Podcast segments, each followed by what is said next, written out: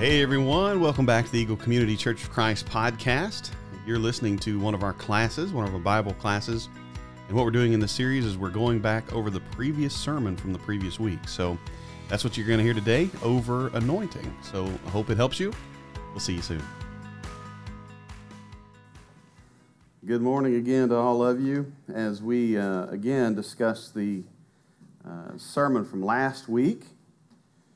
Uh, hopefully, again, that as we've uh, moved through this, I know it's, uh, it's been more of a teaching type uh, series, but hopefully you've, you've been able to put some things together and learn more about the Holy Spirit. And, and of course, as we get into, um, here in the next few weeks, get into the New Testament and what all the, Spirit has done there, we will um, uh, certainly talk about that and all the things that uh, we talk about gifts of the Spirit, fruits of the Spirit, all the things, and the New Testament as well. And I know that the Old Testament isn't as familiar to us.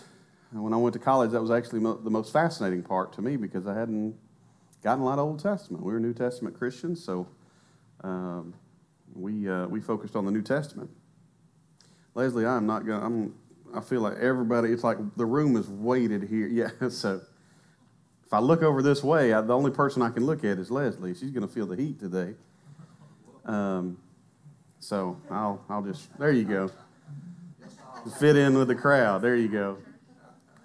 Now, if I look that way, the sound guys are going to think I'm, I'm complaining about something. uh, so last week we talked about uh, anointing of the Spirit. We talked about uh, talked about kings and the way that, that God anointed kings, and we were uh, we're just going to ask some questions about that. And of course, you're always free. I need to, I don't know if I need to remind you or not, you're always free to ask a question that I haven't asked up here. Uh, these are just questions to kind of get us talking. Uh, but if something ever sticks out to you and you're like, hey, I want to ask a question about that, please do. I always want to make sure that that's available to you. All right, so question number one The kings were supposed to be good leaders for Israel. So, was Saul a good leader? In your opinion? First. First, yeah. It, it started off good, right? Anybody ever feel like, I feel like this is me in a lot of things sometimes. Like I'm a good starter, but sometimes keeping it going is the problem. Like even like you're talking about a lot of things, like working out or like a, a diet. I'm thinking about my own self here. But I can be so strict and so in line financially uh, in any of these things. I can be hardcore. But sometimes that, that bump in the road, that rock, that, that change in schedule or something throws me off.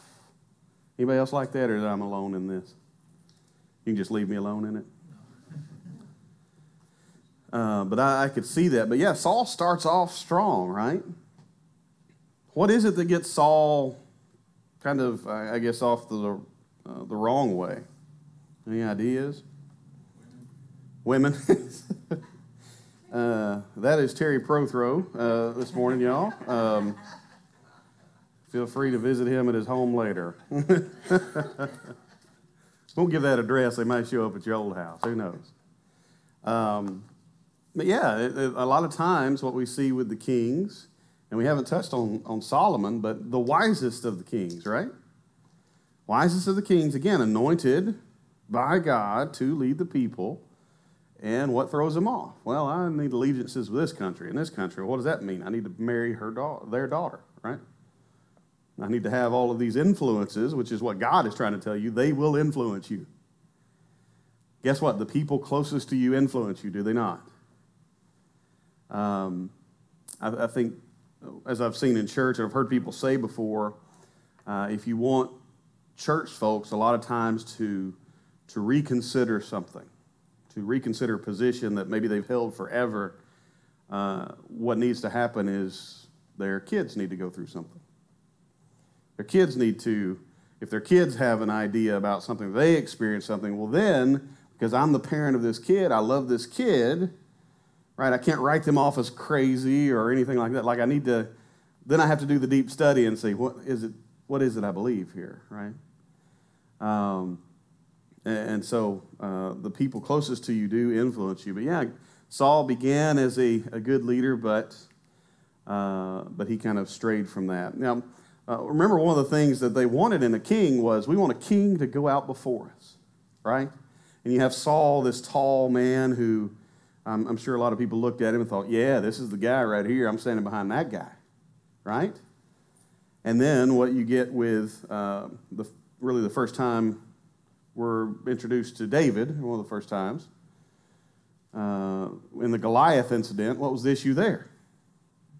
Who would not go out? Saul. And was okay with sending this, this little boy. Now that's an issue, isn't it? Uh, and so, yeah, that's, uh, uh, we need to be able to, to rightly see this in Scripture. So the kings were also supposed to know the law. Why is this important for a king? I know this is kind of a simple question. They were supposed to know the law of God, supposed to write it, have it written down, come from a Levitical priest, supposed to read it. Why is this important?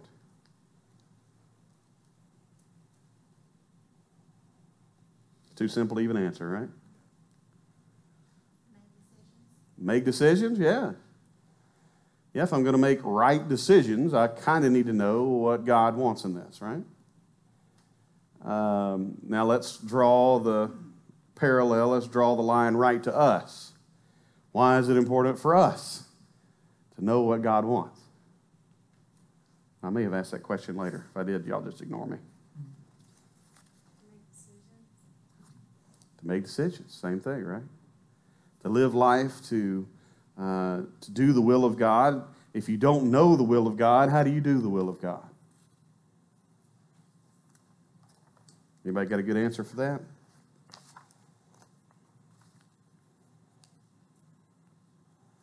I, have shared some with you guys about my the questions my boys ask, and, uh, and they'll, they'll, make you think.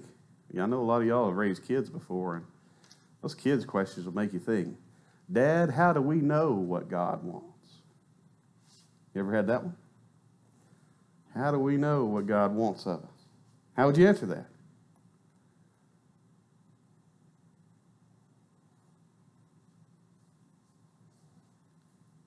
Come on. Yeah. Yeah. Why is, why is what's in the Bible important?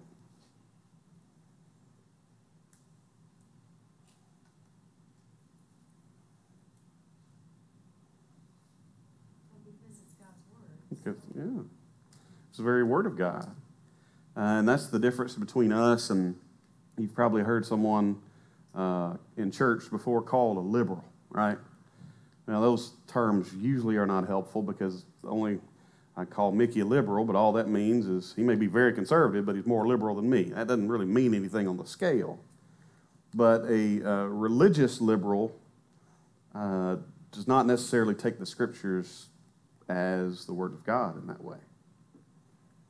And so, uh, a lot of times, like I said, those terms don't help us, but that's what liberal theologians, you know, oftentimes it's just uh, scriptures are what they are, uh, not really the Word of God. And so, to understand or to hold Scripture up as the Word of God, uh, that's why this would be important to a king, right? And important to us to know this is what God wants us to know about Himself, about what He wants from us, about all those things, right?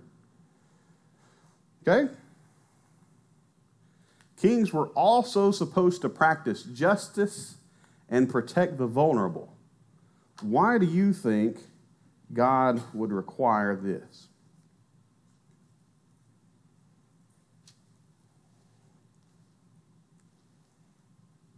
Well, I think y'all y'all were needing a sermon this morning instead of question and answer.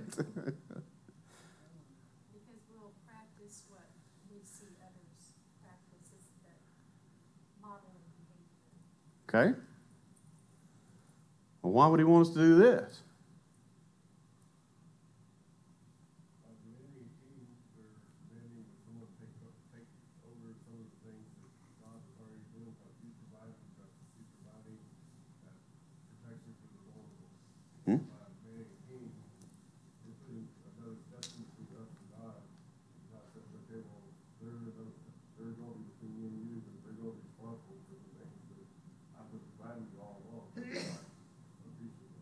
Fantastic answer. That's, that's exactly right, that, that we understand, and, and really the sermon today is, is on uh, that exact line, but uh, that we are coming along in the mission of God, right?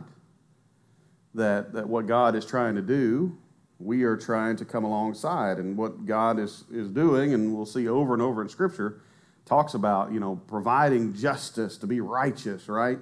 To protect those who are weak and vulnerable, right? Uh, and, and, so kings were supposed to do that because, uh, kings specifically, because they had the power to do so, right? Uh, and, and, we will see, and, and, as we're talking about anointing, the Spirit of God is put on them, again, for a, uh, for a purpose. Um, and, and part of this was the purpose. Now, as people who sit in this room today, those of you who have been baptized have received the gift of the Holy Spirit. So, what does that tell you in terms of the mission of God and things like this? We have also been anointed, right? Been anointed, we've been given the Spirit of God to do God's will. And we talked last week, probably last couple of weeks, about how that doesn't mean we're perfect, does it? Just because we're given the Spirit of God, just because kings were anointed with the Spirit of God, just like we talked about Saul, we talk about David as well, doesn't mean we're morally perfect. What it does mean is that we're not alone, and that if we will, we can depend on that Spirit that God has given us. Uh, when you ask the question, how did Jesus do what he did uh, as he walked around in ministry, the miracles and things like that, the answer is always through the Spirit of God. And Jesus wasn't just given some kind of special ability where he walked around as, as Superman and everybody else was Clark Kent type of thing. Uh, but Jesus, in a way nobody else had, depended on the Spirit of God. And he will even say that. If you see these things done, you know, in, in the Spirit of God, that means the, the kingdom uh, of heaven is at hand. And so uh, that, that's what we see there. So we are supposed to do these, these same things to practice justice, protect the vulnerable, um, and so uh, we've, we've got to think seriously about this. Uh, Proverbs 31, 8 and 9 Speak up for those who cannot speak for themselves, for the rights of all who are destitute. Speak up and judge fairly. Again, do the right thing. Defend the rights of the poor and needy. Now, why was this an issue that uh, the writer here would need to say this? Why do you think?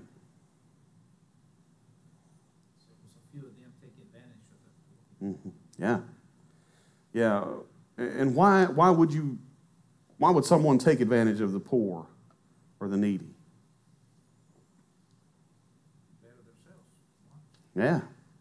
I can prop up myself in some way, right? Absolutely. We're, we're selfish people at times, aren't we? Yeah. Um, so, what? Sometimes go ahead. the same thing. Yeah. Yeah, absolutely. Uh, anybody want to share examples of that? Valentine says it happens today, right? Any way that we see that maybe the, the, the powerless? Let me just ask you this. Do you think, uh, let's ask you this way. Do you think the powerful in this country have a whole lot of power? Where do you stand on that, on that graph? You got the same power? Yeah, right. So there are people who have a lot of power, who can control a lot of things and do different things, right? And the higher you up, the higher you are up on that, the more power you can exercise over people, right? And that doesn't mean that us sitting in this room don't have power over others or that we can't, you know, treat people in the wrong way, right? Because we can. There, there are people that we might, if we were actually drawing it out, which we won't do, we might say they have a lot less power uh, than we do, right? because they don't have the money. Uh, they, they don't have the, the capital or ways to do things. Uh, I've told you guys before that I'm a big, I love true crime. And some of the times, the only reason people are able, uh, innocent people, are able to stay out of prison is because they had the money to hire the right lawyer. And they were innocent, okay? This is not talking about a, a you know somebody who's not innocent and we're just punishing them. Uh, because we're, we're in a very litigious country. We like to sue. Um, but the only reason people that, that person could stay out of prison is because they had the, money. And so people who don't have the same funds often are not represented in the same way, right? If we're just talking about that specifically. Uh, if you don't have uh, the majority of people who think like you or look like you or whatever, you have less power, right? If you're not in the majority. And so uh, God says this is very important. Again, speak up for those who cannot speak for themselves, uh, for the rights of all who are destitute. When you hear the word destitute, what do you think of? What's the, what's the definition of that?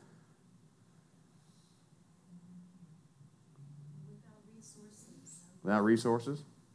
Yeah. Speak up and judge fairly.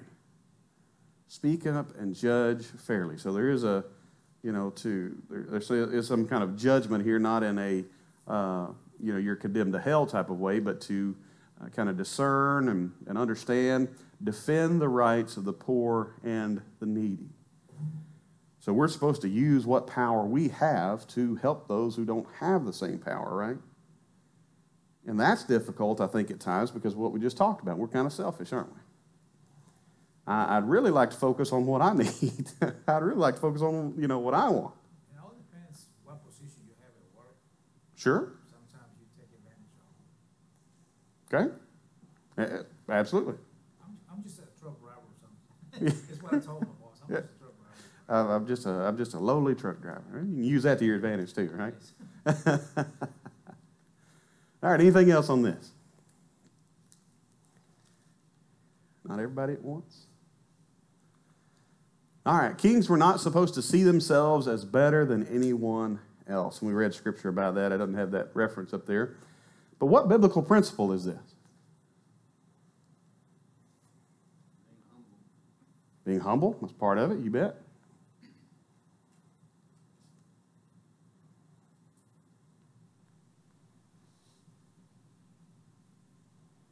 I mean, anointed by God, given all this power. How do you not see yourself as more powerful or more special or better?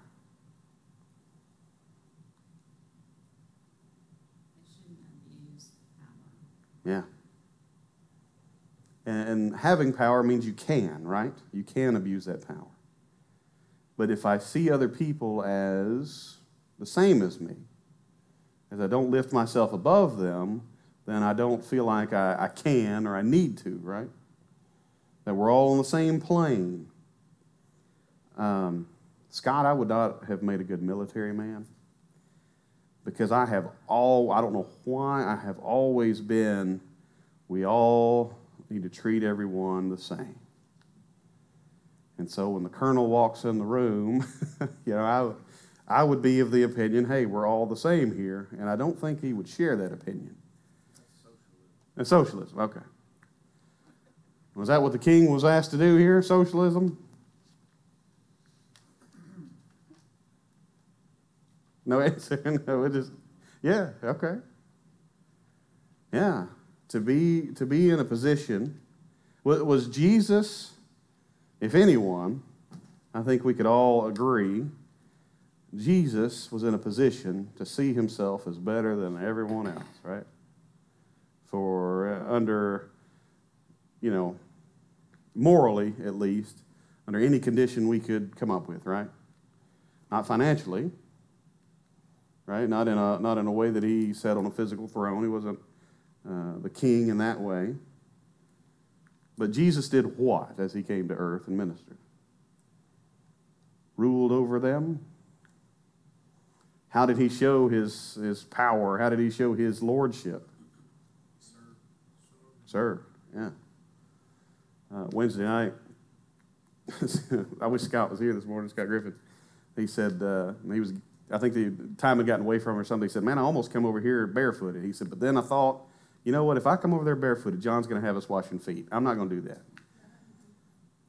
But that's what, that's what Jesus did, right? Like he, he lowered himself lowered himself to be a servant. And as we talked about leadership several months ago now, uh, that's what we talked about. Every part of leadership in Scripture is talked about as being a servant. We serve. And so part of this, part of uh, being a, a king, would have been, again, to, uh, to serve. So, what was the purpose of the Spirit in the anointing of the king? What was the reason God poured out his Spirit on these people?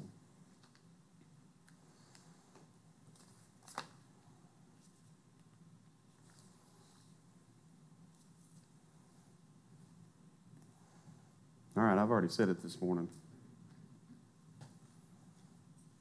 What's the reason? Just because he wanted to? Because he thought it'd be funny?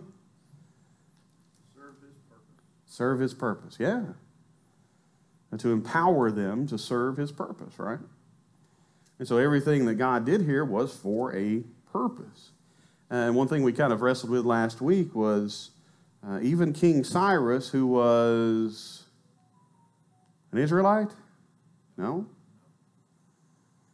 But God calls him his anointed, that he put his spirit on him to do what? Do you remember what King Cyrus did?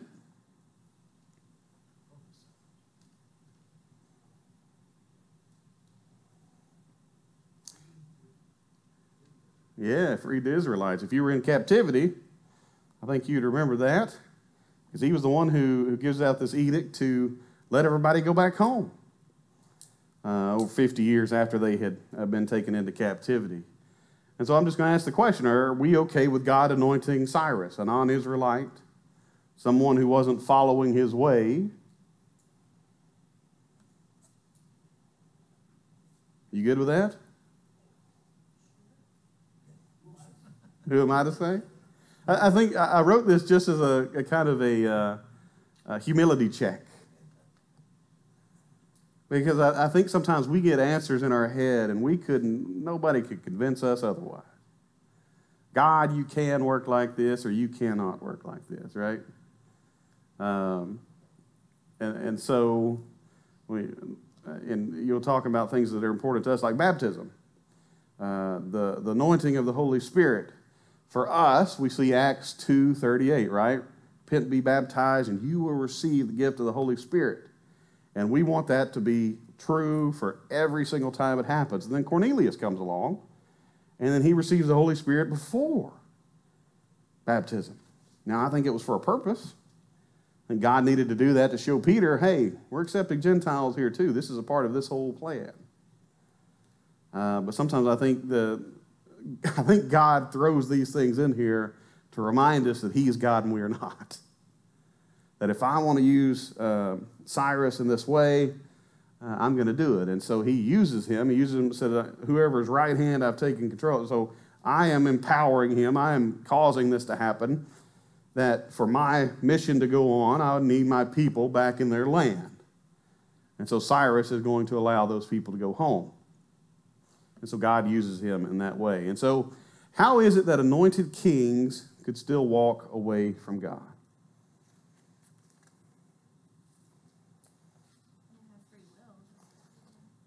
That pesky free will.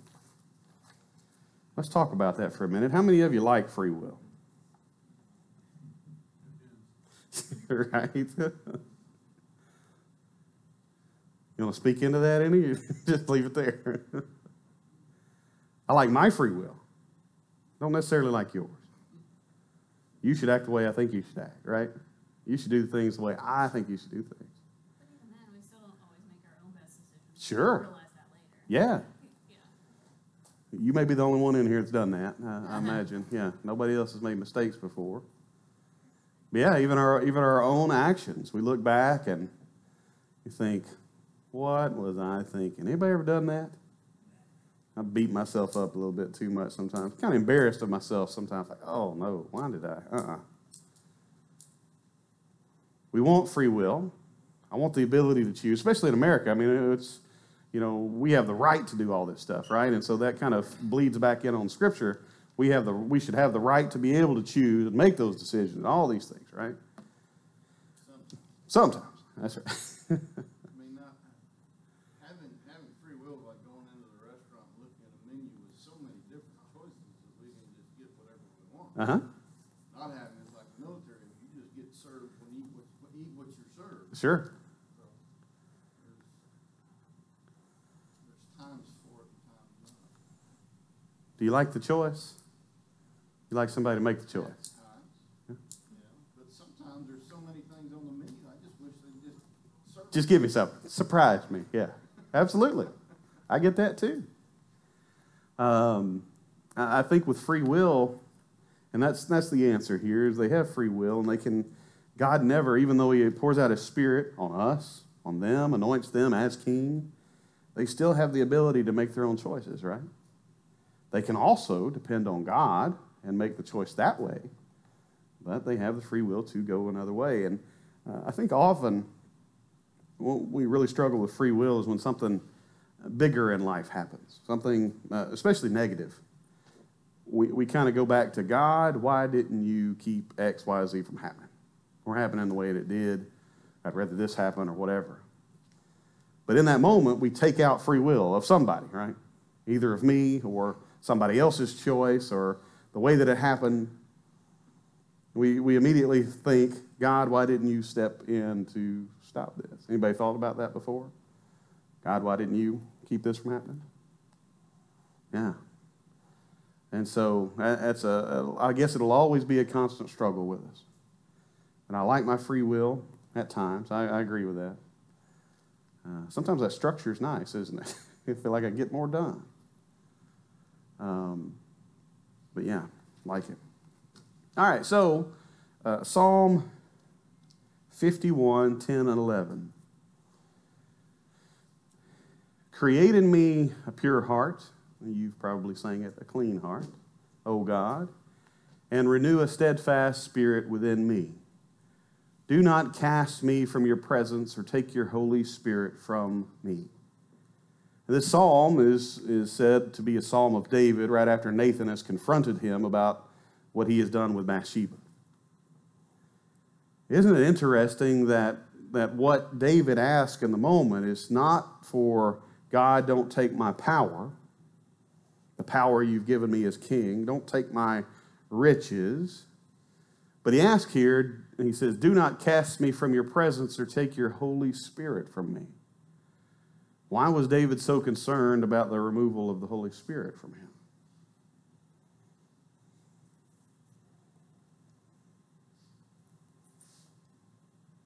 That's what gave him his wisdom to be able to guide as the king, Mm.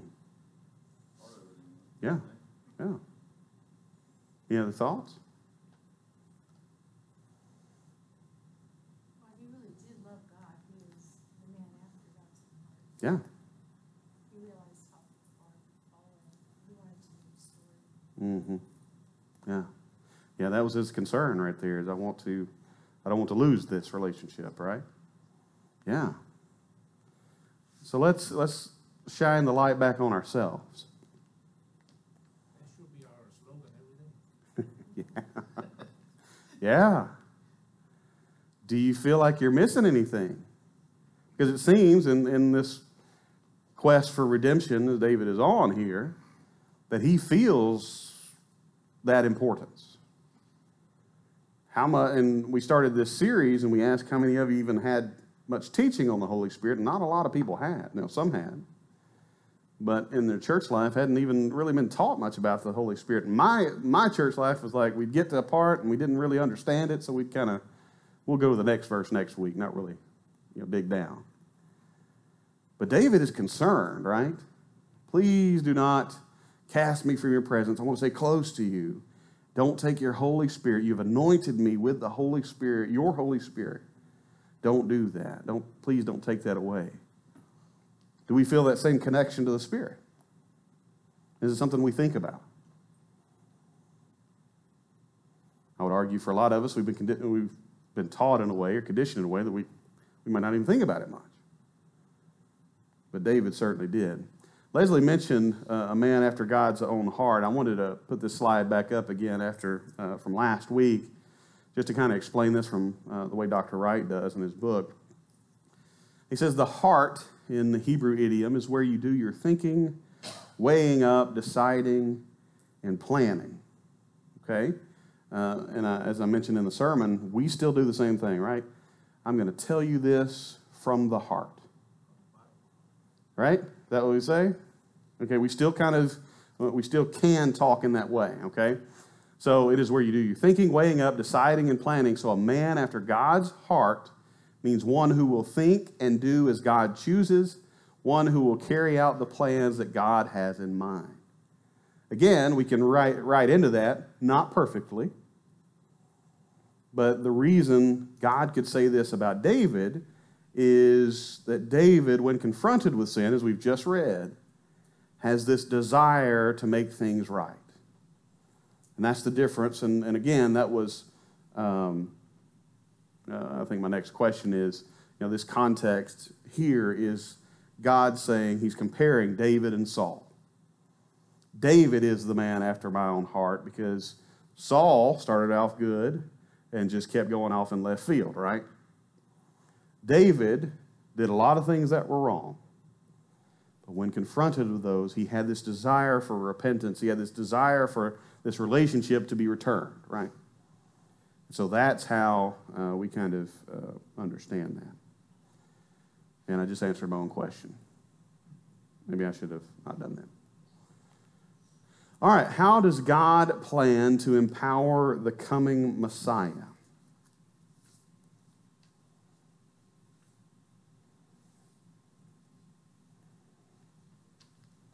Shouldn't have praised you for speaking the last couple of weeks. My bad. I, I won't do that again.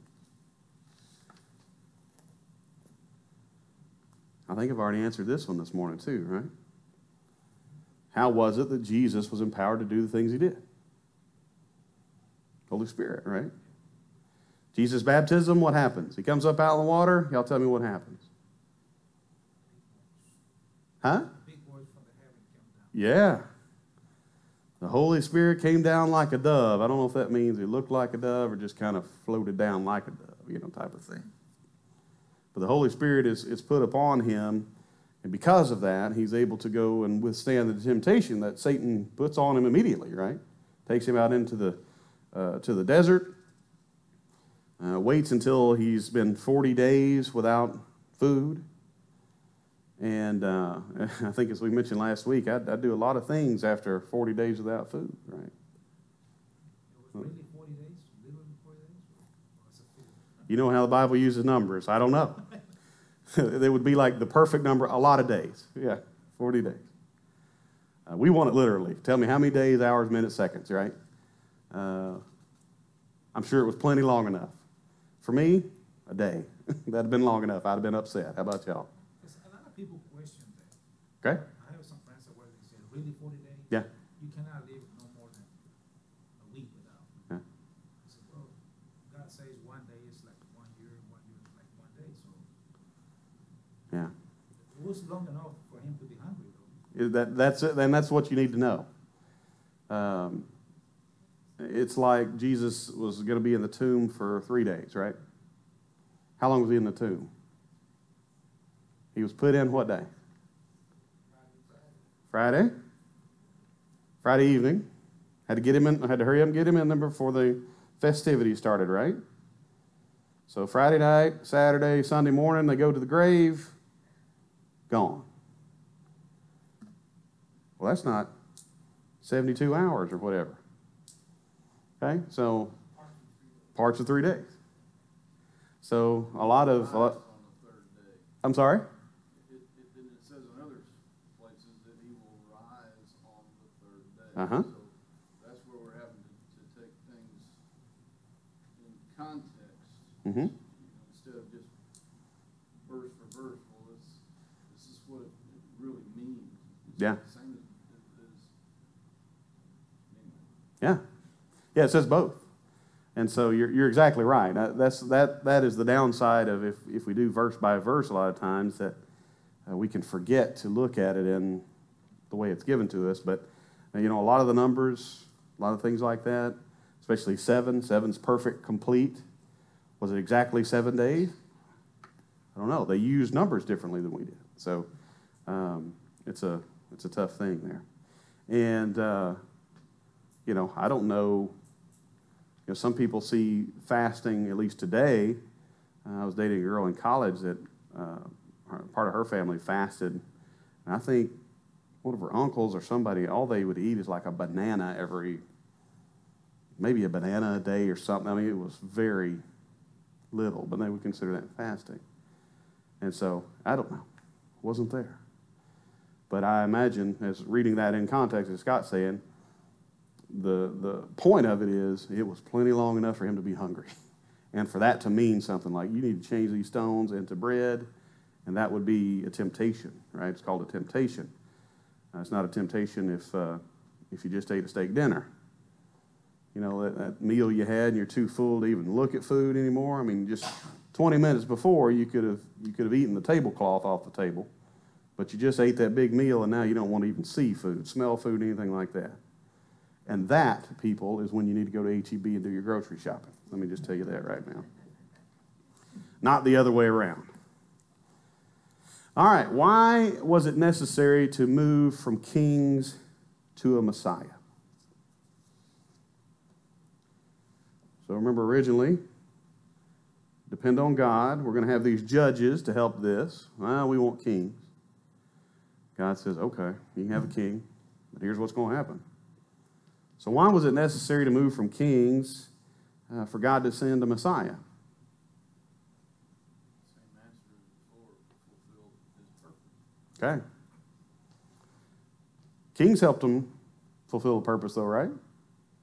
So I think to, to kind of fill out that, uh, that answer is to, to fulfill it or to live it out more perfectly, right?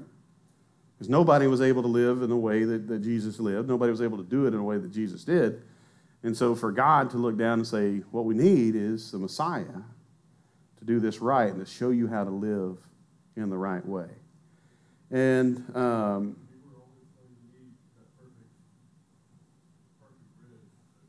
hmm, timing of it, I think correlates with, you know, Israel's gone so far away from being Israel. They're two separate kingdoms, they're going in different directions. Ne- Neither, neither, neither side is really following the Bible, the law, mhm. uh, to, to the extent that it could be re- reestablished. And at least not easily.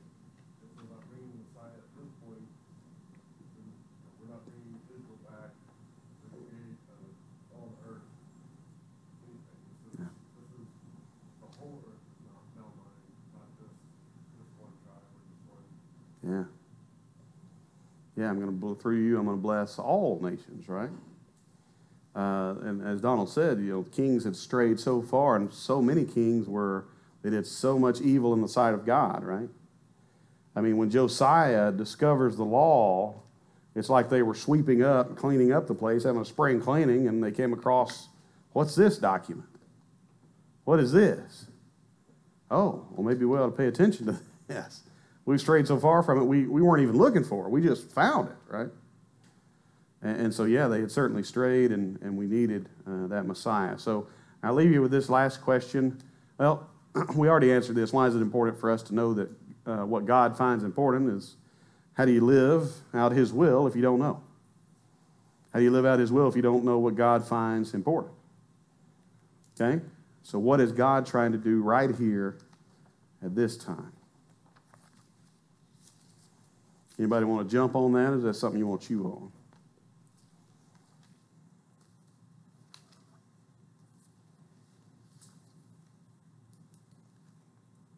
Do you mean like we're living in a time of grace right now?